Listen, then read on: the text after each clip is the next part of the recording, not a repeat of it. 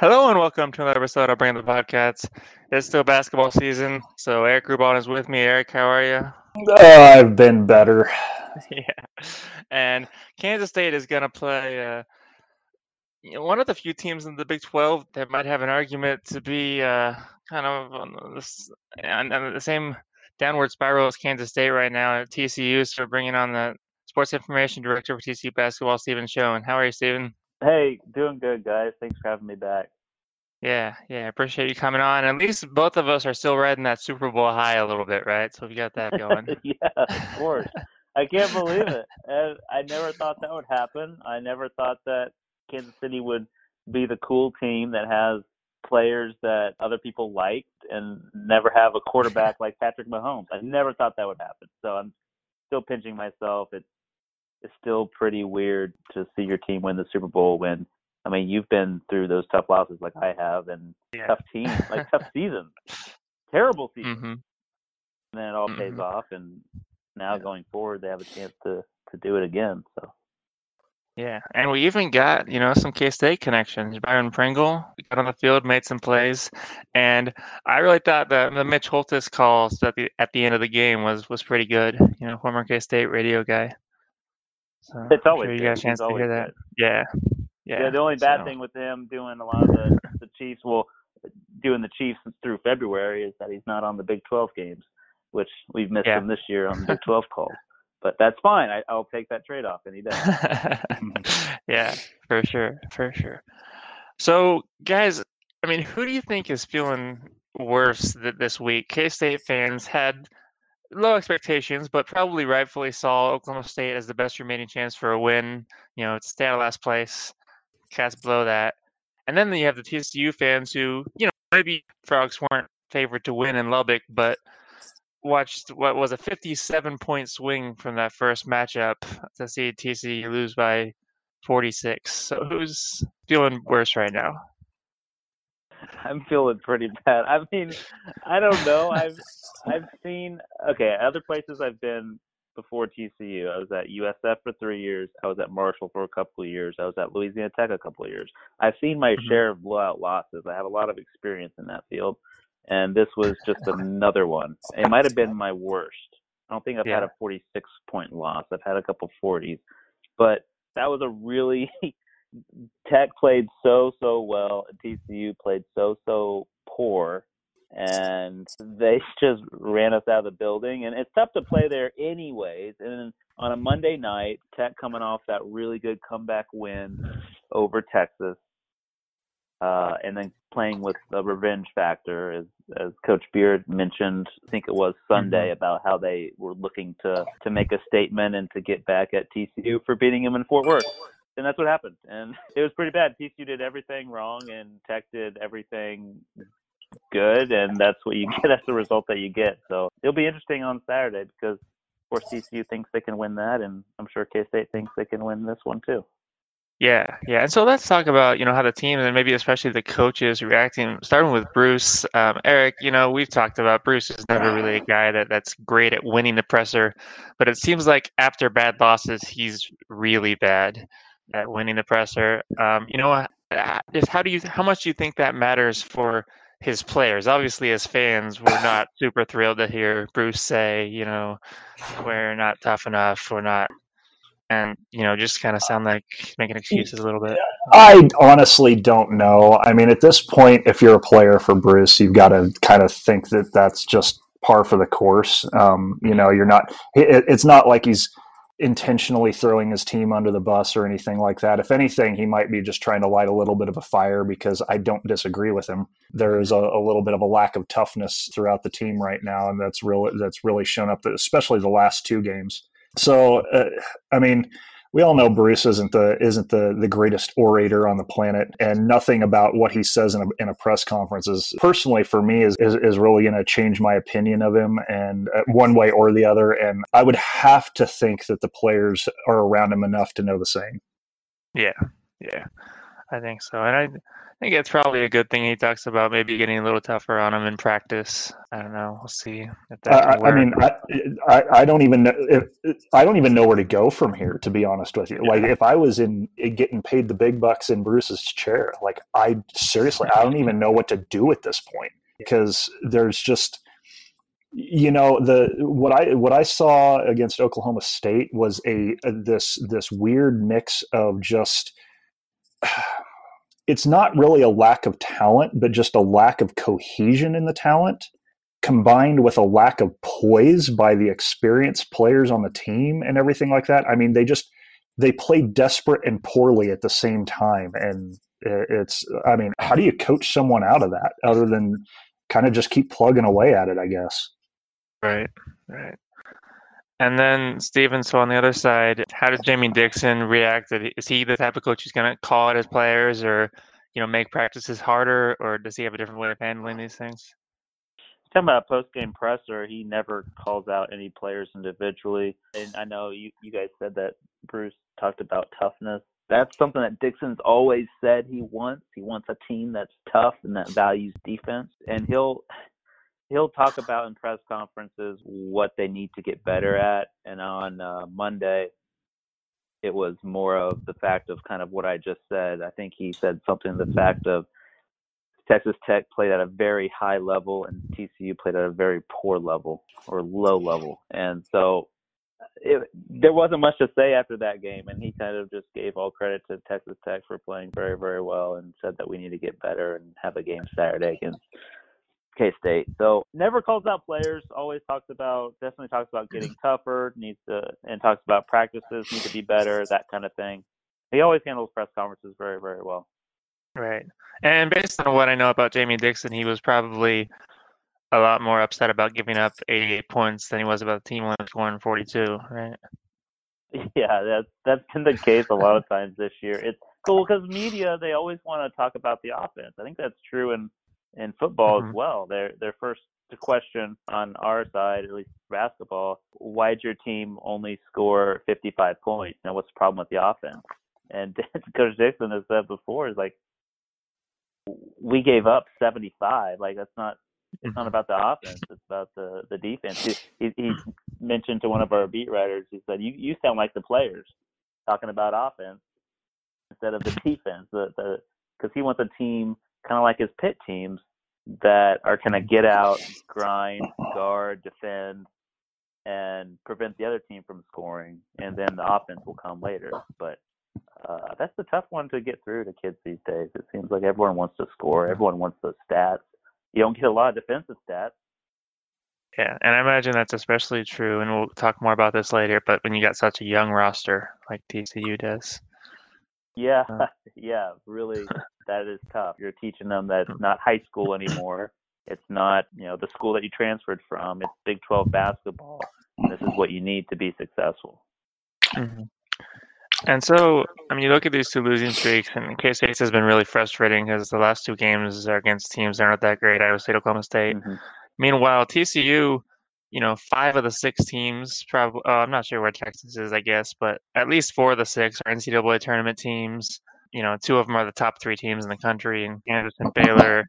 How much is it is just playing tough opponents, or kind of you know what's gone wrong for TCU during this year? Yeah, when you looked at the schedule at the beginning of the year, you saw what was coming, and you saw at the end it got really, really tough. So TCU starts out three and zero oh in conference, best start ever in Big 12 mm-hmm. conference play. This is our seventh year in the Big 12. What's gone wrong? I think playing tougher teams for sure that hurts uh, your chances of winning, uh, especially like what you said with a young roster.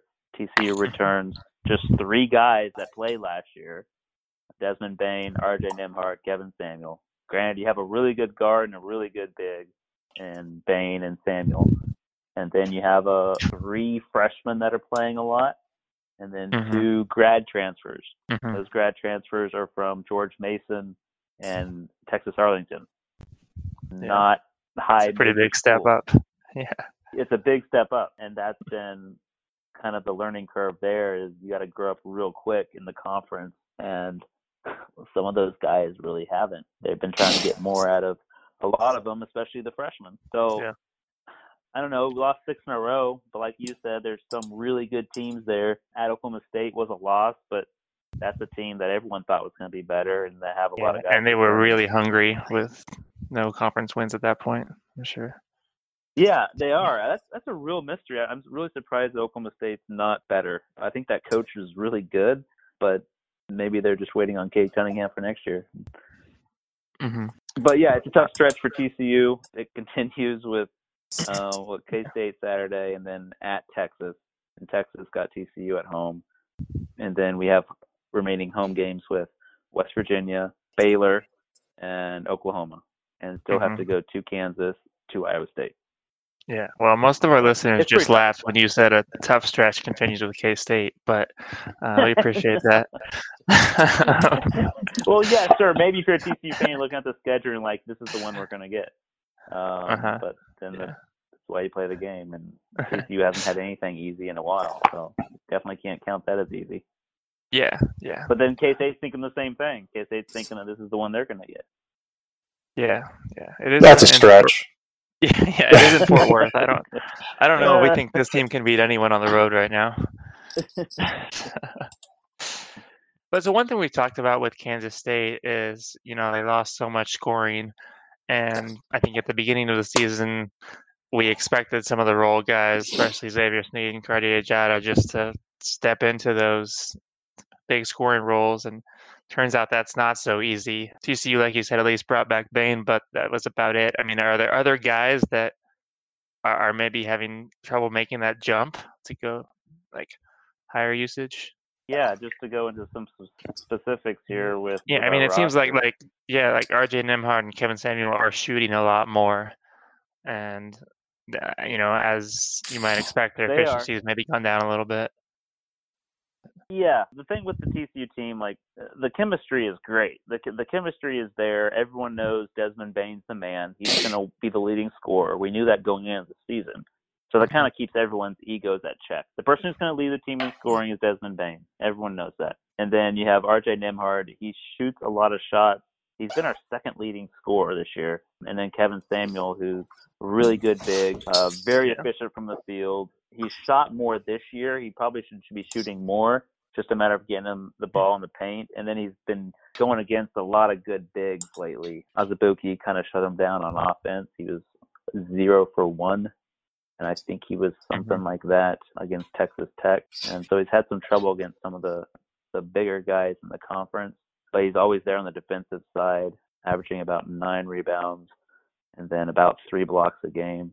But then you look at the roster or the stats even, and then we have three freshmen that have played a lot of minutes this mm. year in Francisco Farabello, a kid from Argentina who has a lot of international minutes under him. He's always played for the Argentinian uh, national team, like the U18, U17. PJ Fuller, top 100 kid. Right. And Um, he had offers he's only from averaging five points. Arizona, Florida, Washington, schools like that. It was a big that was get. a big it was hit. a big yeah. get for TCU when we got him, and so they they need some more out of him. And then Deontay Smith is a kid that Coach Dixon really liked coming out of our summer workout, and he was one of our best players in our two secret scrimmages. Uh, we don't have the exhibitions; we just do the scrimmages. We scrimmaged Mississippi State and Washington, and won both of those. And he was really, really good. And then um, started the first game of the year, got hurt, missed a week, and then just kind of I don't know if he's lost it from that, but he just hasn't progressed as well as they want. And so he hasn't he's been getting back into the rotation lately. He'll probably start Saturday. He started on Monday against Tech. So those Mhm. three guys, those three young freshmen are, are guys that they're trying to get more out of. Our two grad transfers too. Um, Yeah. But but the freshmen obviously you're thinking about the future and getting them experience. Right. And so K State's seen that a lot. Got three freshmen who have been in the starting lineup even at, at various points. And Yeah. Eric, wouldn't you agree that, that, that there's been flashes of potential, but they're also still freshmen. Hmm. Yeah, absolutely.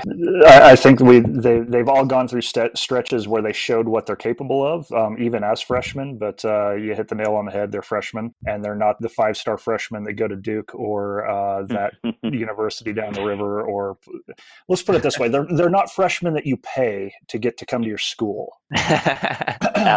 so they're not going to. So they're not going to. Uh, they're they're not going to step in and be massive contributors from day one. I, am excited about what I see from the Gordons and from uh, from Montavious Murphy, but uh, yeah, they're going to have cold nights, and unfortunately, this this team is not in a position where they can afford to do that, and that's one of the reasons why I think you're seeing a lot of struggles this year. Is you just you don't have a you don't have a, a good collection of players that can bring it every night.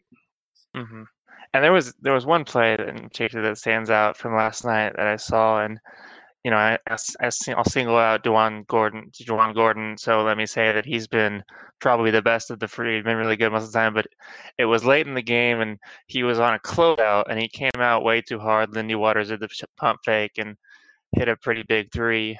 And that was just one of those where it seems like you know he'll learn to handle that situation better. But. Yeah, I mean, if you think about where these guys are coming from, they've they've never had to play defense as hard as Bruce is wanting them to play defense right now, and there's a lot of nuance and a lot of technique that goes into playing defense uh, in a fashion that allows you to play as hard as Bruce wants you to play, and you know, just you, you hit it now, you hit it right on the head as far as cl- just something as simple as sounding as closing out on a three point shooter if you don't do it right at the division one level you're going to get burnt every single time and it's uh, you know he's just got to learn how to do that properly mm-hmm. of course the silver lining there is obviously you know the way he handled it shows a lot of effort so there's no questioning that for sure.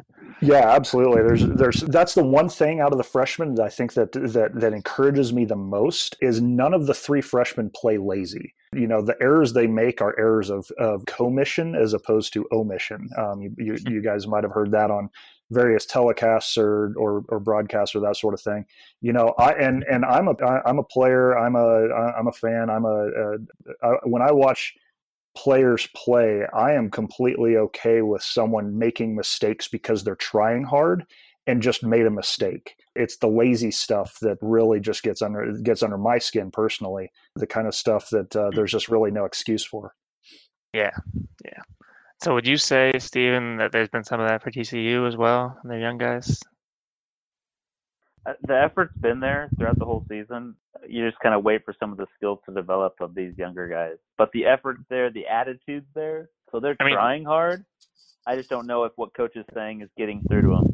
That's yeah. the only thing that I question. I, I I watch practice pretty often, and yeah. uh, you know, coach will get on about something and teach them something, and then you see a mistake made later in practice or in a game that he's already corrected, and so yeah. then you have a coach who's frustrated because he keeps repeating himself and doesn't know how to get the message through. That's the biggest thing that we see.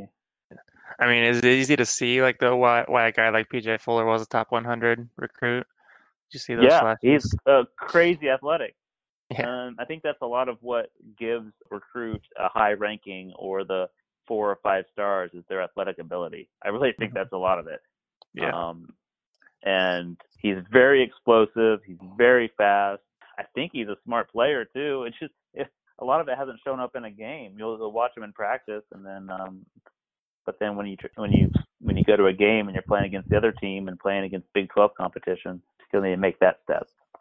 Yeah, and so when I looked at TCU's roster, it was actually kind of confusing because I feel like there's a lot more guys listed on there that are sitting on oh, their bench. there is, Luke. There's a lot of guys. So I, mean, I, I counted 11 freshmen.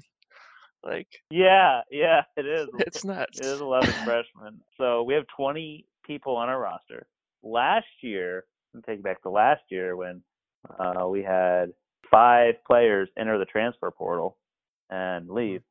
We got into spring and March, February, March. We played in April last year because we made the uh, NIT right. semifinals. We played until April 2nd. This never happened before at TCU. And Wait, didn't you guys win the NIT? We didn't have year? enough guys to practice.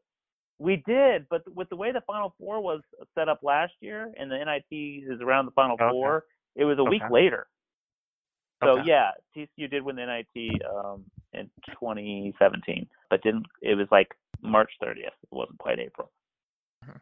But anyways, TCU ran out of practice players. They ran out of guys. They couldn't go five on five last year. Like Hmm. we had a, I don't know what was compliant if it was because that rules kind of changed. If we had some managers that played as players or GAs played as I, I players, think you couldn't can you can play a little bit. Did anybody ask you to suit up? Oh, Luke, I haven't shot a ball in a year, but you never lose that.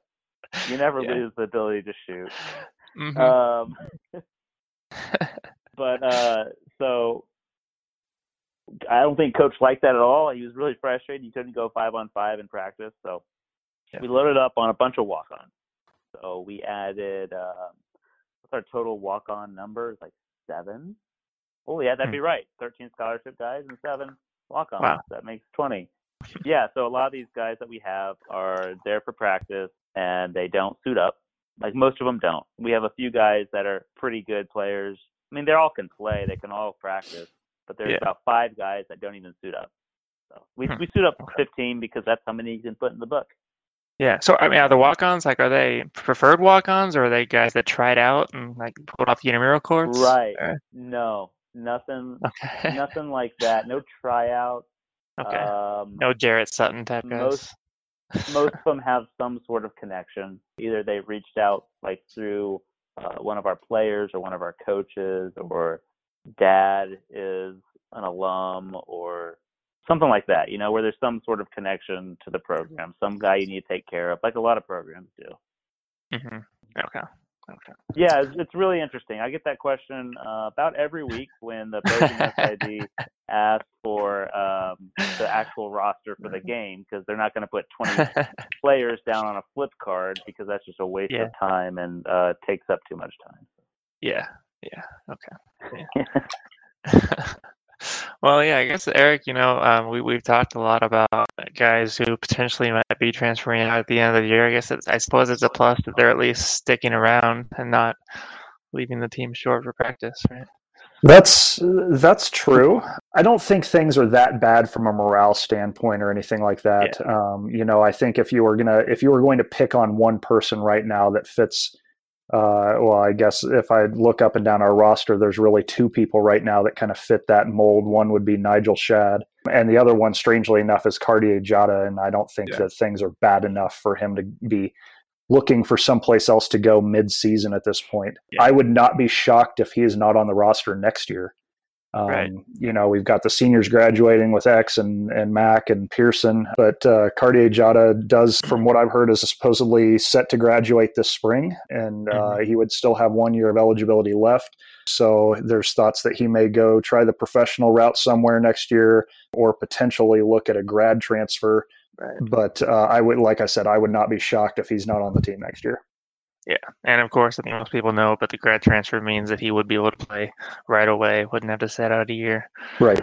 Um, and, and so, yeah, speaking of Cartier, though, it, it's been interesting to watch how this whole Fran Fraschilla thing has played out. Steven, I don't know if you're you've been following this at all. no, tell me. Um, during the uh, let's see, what, what game? What would have been the Baylor game, or was it the Iowa State game?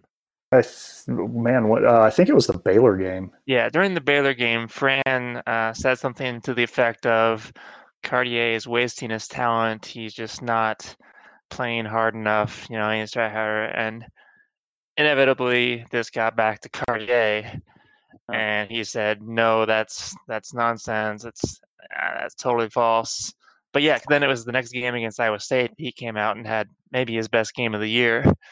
And so then people are saying, "Oh, he was motivated by by Fran's comments and all this." I don't know. Almost makes you wonder. Maybe somebody on Bruce's staff planted that with Fran, told him to say that. I don't I don't know. Ask could have Fran. been. Well, he, he could have.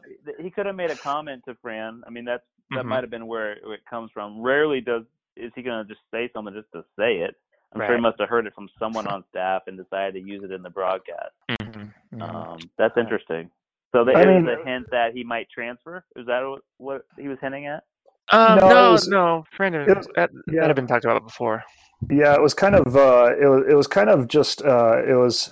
I won't say an offhanded comment because it was a pointed comment, but it was kind of the, it was more along the lines of just watching Cartier out on the floor play. It doesn't look like he's enjoying playing, and that he's not he's not mentally engaged. That he's he looks like he's kind of checked out, and that sort of hmm. thing was the was the nature of the comment.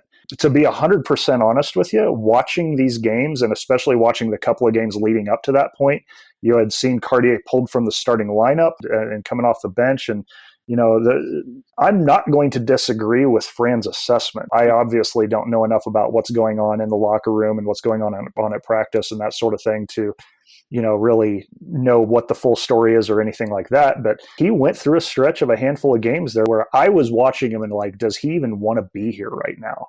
So, like, I mean, should you be calling out a player for that kind of stuff during a broadcast? That's debatable. I won't say that I necessarily had an issue with the material, but I think that he kind of brute forced instrument instrument his way through it. He could have probably had a little bit more tact in the way he the the way he brought that uh, that that idea up. Um, yeah, and honestly, but, I think, at least from my perspective, it was if it was somebody less respected than Fran Fraschilla, then there would have been a lot more people upset about it.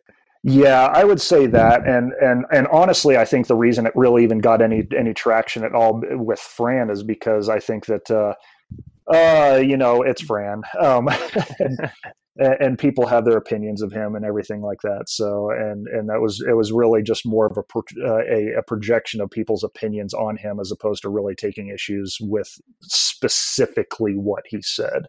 Yeah, and then of course, uh, unfortunately, the um, conclusion of that story for now is that anyone who thought that Cartier was going to suddenly turn over a new leaf and become an amazing player was sorely disappointed last night when he kind of of making some great plays, but also a lot of turnovers and just kind of who he is at this point. Yeah, and that that kind of goes into that, that just feeling of desperation and lack of poise that we that that we're getting from all the seniors. Like X was he was I, I would say more apt to just be rushing things and forcing things and that sort of thing that that sort of mentality than previously this season. You know cartier was going back to his uh, the, the form that we have seen him more often than not where he either makes a good play or he makes a bad play. There's very little in between. I, I, don't know if him and uh, if him and Mac are roommates or what, because Mac also seems to be a I, he either makes a good play or a bad play so it, it, it was I'm, I don't know where I'm at with Diarra right now, and uh, uh or frankly, all of the seniors because X and, and Mac they're they're good players, but they're not. I, I, just don't see them as leaders, and I and that's what this team sorely needs right now. Yeah, yeah. And we're gonna take a quick break to hear from our sponsors. We're back.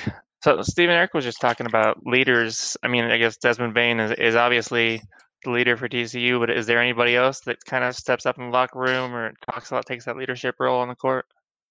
Yeah, yeah, you're right. Desmond Bane is the unquestioned leader for this team. Uh, he's been here the longest. He's going to leave TCU all over the record books and the winningest player ever in program history. And then you have Kevin Samuel. He's become way more vocal. This is a guy who was really, really quiet his previous two years. He's a redshirt sophomore.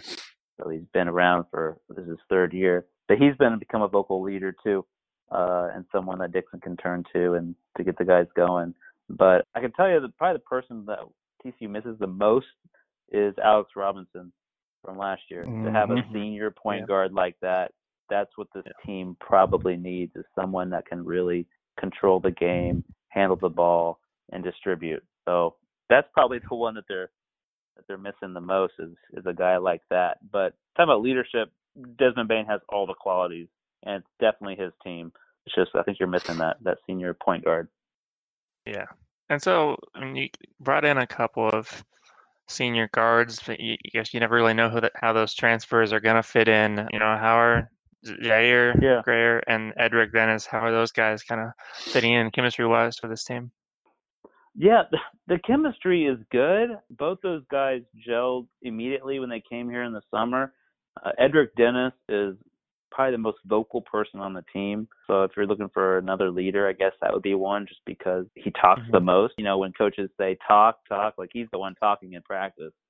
And um, we kind of rotated between Francisco Farabello, the freshman, and Edric Dennis, the senior, the graduate transfer. Edric is more of a shoot first guard, and Francisco Farabello is definitely a pass first, pass second, then shoot third if I have a couple seconds to shoot type of guard. So Ed Ed had a really good non-conference. He just hasn't got it going in conference. He did. He had some really good games, made a lot of threes, had multiple double-digit scoring games in non-conference, but conference he hasn't really adjusted that well.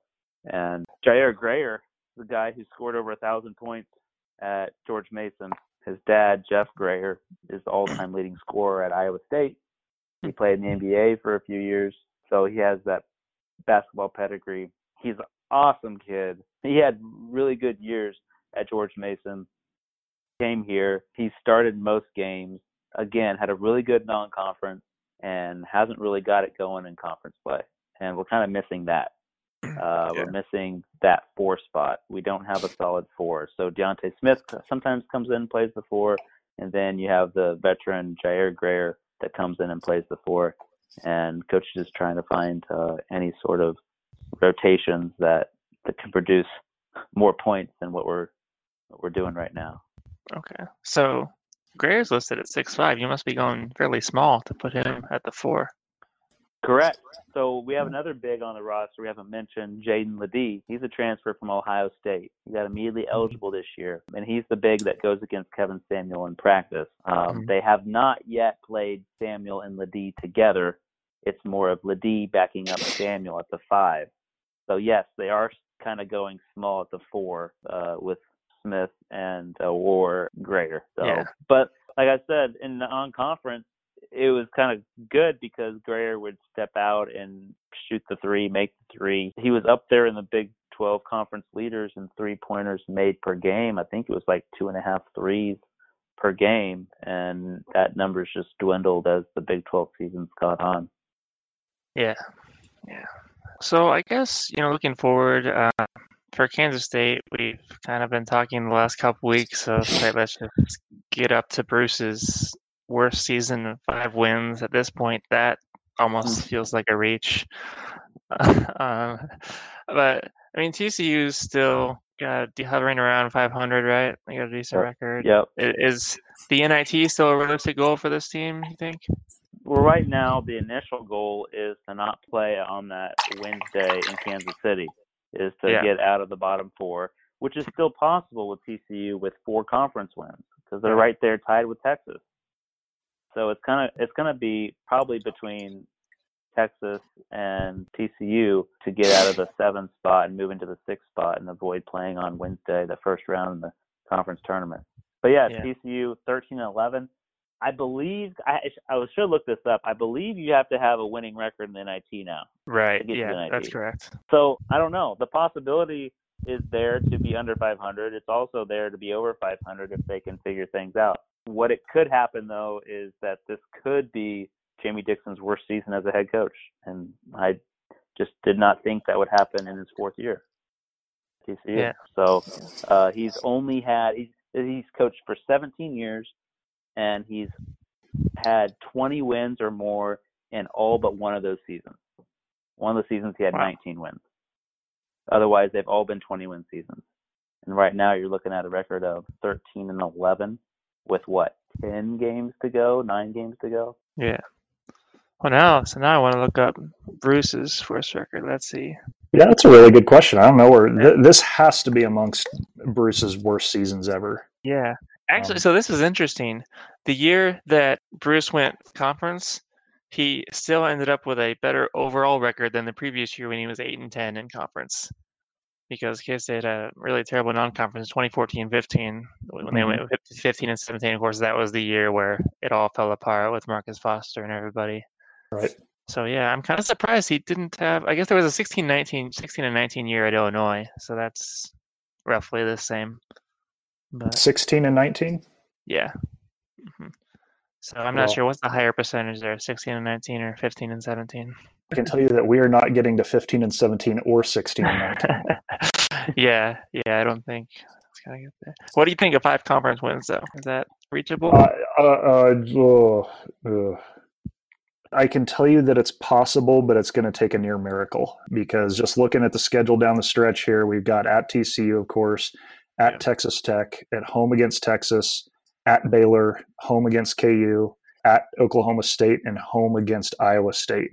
You know, Hmm. if I'm if I'm just sitting there saying that, okay, so to get to what three more, or so we need Three three, more more wins. wins. Yeah. I'm looking at Saturday. I'm looking home at Texas. I'm looking at Oklahoma State. I'm looking home at home against Iowa State. Mm, you know, I, I'm not. I'm not a firm believer in this week or this Saturday. I'm not a firm believer on going on the road at Oklahoma State.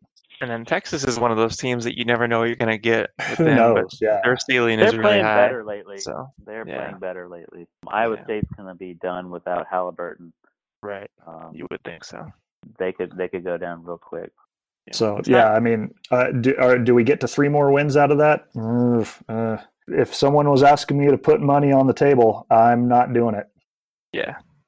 Yeah. So, Steve, yeah, Steven, you might appreciate we had an Iowa State guy on last week, and he was trying to, I think mostly trying to convince himself that maybe Tyrese Halliburton would stay another year, but I don't, know. I don't see why he would he's do that. projected lottery pick, I believe.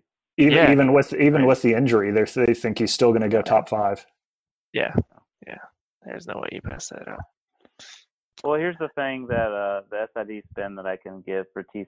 You know, we were picked tenth, so if we Right. don't finish tenth, there we go. There's some positive, some Well, there positive you go. notes from the communications PR side of things. yeah. It's and- it's funny that you brought that up that TCU was picked tenth because I'm thinking back to were, were we talking with Kellis after the bowl game or no? When was it? Uh, it was uh, oh, what football game was it that we won? Oh, it was the Oklahoma game. Yeah. Uh, so it was right after the Oklahoma game. We had the podcast, and I think we had Kellis on, and we were talking. And it, or the coaches uh, Mhm. uh, poll for the Big Twelve just came out, and it had K State ninth. And we were talking about, you know, uh, come on now, like seriously, go Yeah, from first to ninth, and, Uh-huh. and and you know, we were the the folly the folly of not knowing any better. You know, we were sitting there talking. Yeah, I could see us finishing as high as fourth in the conference this year, Yeah. and now we're now we're like struggling to get to four wins. yeah. Is I mean, man, the, to be honest with you, how bad we've played to this point has really even even considering how bad we were probably going to be if you took off the purple glasses. uh, This is kind of out of left field. Like I'm, Yeah. I'm really in shock that we're this bad. And it's in a year where I mean I think the top of the conference is as good as it's been in a while, but as far as the middle, it's not that great No, comparatively. no. Right. It's kind of weird. So I guess just looking forward, you know, um, the the silver lining right now for us as K State fans, Stephen, is uh, Bruce has arguably his most highly touted recruiting class coming in for next season. Like we said, you got the freshmen add to that, so there is some promise for the future. You know, what about the TCU future? I think in like the, the guys that are already there, kind of the core for this team, or do they have some freshmen they're going to be relying on a lot next season too? Some freshmen, incoming freshmen. Yeah, so so the three freshmen I already mentioned. Uh, you expect? Mhm. I mean, this is okay. This is the world we live in. Maybe some guys transfer. I'm not expecting that at all. I'm expecting all these guys Right. to come back. Let's act like they are. Okay. So you have those three freshmen. They'll be back as sophomores with a whole bunch of experience as freshmen. Great. Then we have this guard, Taryn Todd, who is uh, he was high school teammates with PJ Fuller in Nevada last year. Okay, and at Uh, that elite prep school, right? Yes, at Yeah. Findlay Prep. Yeah. So they redshirted him. They also redshirted a lengthy freshman named Mickey Pearson, who is from Alabama and went to prep school at Hargrave Military. So they have those two. And they also have this one guy that they're really excited about, Kevin Easley, who played as a freshman at Chattanooga. He was Mhm. the SoCon Freshman of the Year and he'll be really good. He's kind of like a wing type player, or maybe a four. So they have those guys, and they're all on the roster now. Then you Mhm. bring in some other people that we signed. A kid named Terren Frank out of California, who's probably our best recruit, or at least our highly ranked recruit. He's pretty good. He'll be a big. And uh, Eddie Lampkin is another kid out of Texas, who's a, a gosh, he's almost he's probably 300 pounds. He's a big guy big, big dude. So he's Jeez. coming in. Yeah, and then a guy named Mike Miles, who's a guard from Lancaster, so around the Dallas area. Okay. And then we also got Charles O'Bannon Jr. So that's Charles O'Bannon's son. Really? Um, Huh. yeah, from the O'Bannon. Yeah, Ed O'Bannon's course, yeah. nephew. And he's on the roster now. He came uh, as a transfer from USC. He was a former five-star recruit out of high school, uh, but Hmm. that was two years ago. So he is on the team now. He is practicing. Uh, of course, can't play until the spring semester. Yeah. So we have a bunch of guys coming back, but you'll lose Desmond Bane. Hopefully not Kevin Samuel. Hopefully he comes back, and then RJ Nembhard will be back too. Um, Okay. But lose Bane, lose the two grad transfers. So you would think you would have a good nucleus of guys coming back next year. Yeah. Um, but the transfer portal, yeah.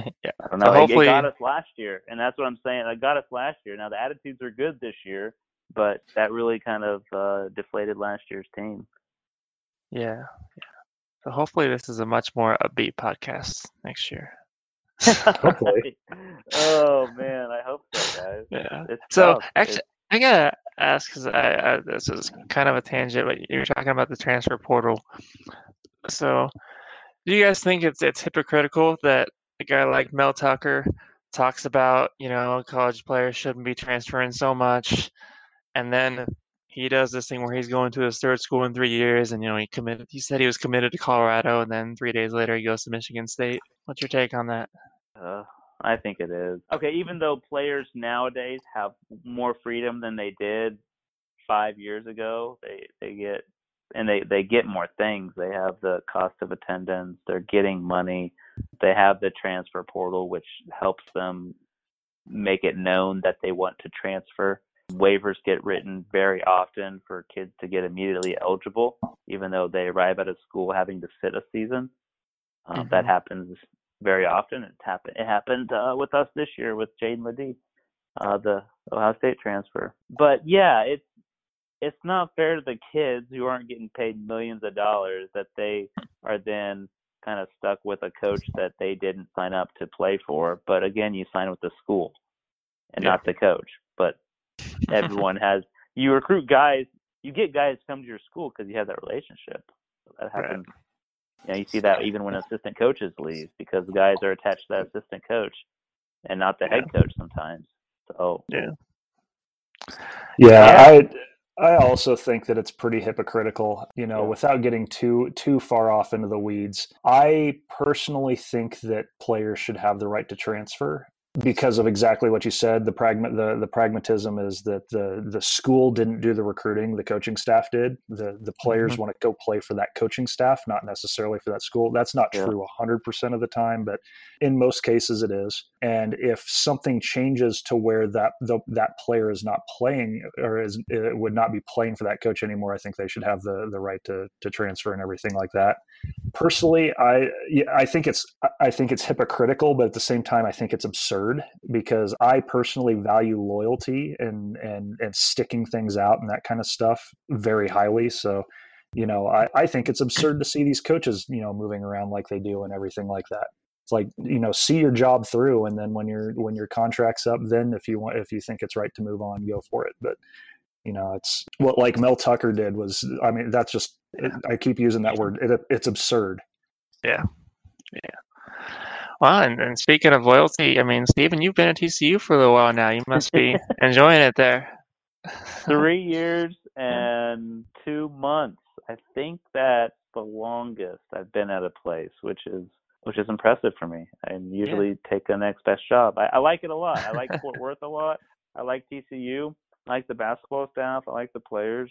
It's really great. I get to be again five hours from a, a short drive up 35 to mm-hmm. Kansas to Winfield. So I have no complaints. I have enough good weather to go golfing. It's great. I can't complain too much. Yeah, I like it a lot. Thanks for the thanks for the notice that I've been here a while we do this next year. Yeah, yeah. I mean, it's about about the same amount of time I've been out in Washington now. Actually, I think we yeah. moved about the same yeah. time. Yeah. yeah, and before that, we were moving a lot. That's right. That's right. So good for us. yeah. Uh, all right. Well, I suppose we should let you go. Always enjoy it. Thanks for coming on. Yeah, absolutely. Let's, let's do it next year. Yeah, for sure. Thanks, Eric. So, yeah. yeah. Tá? Tchau, tchau.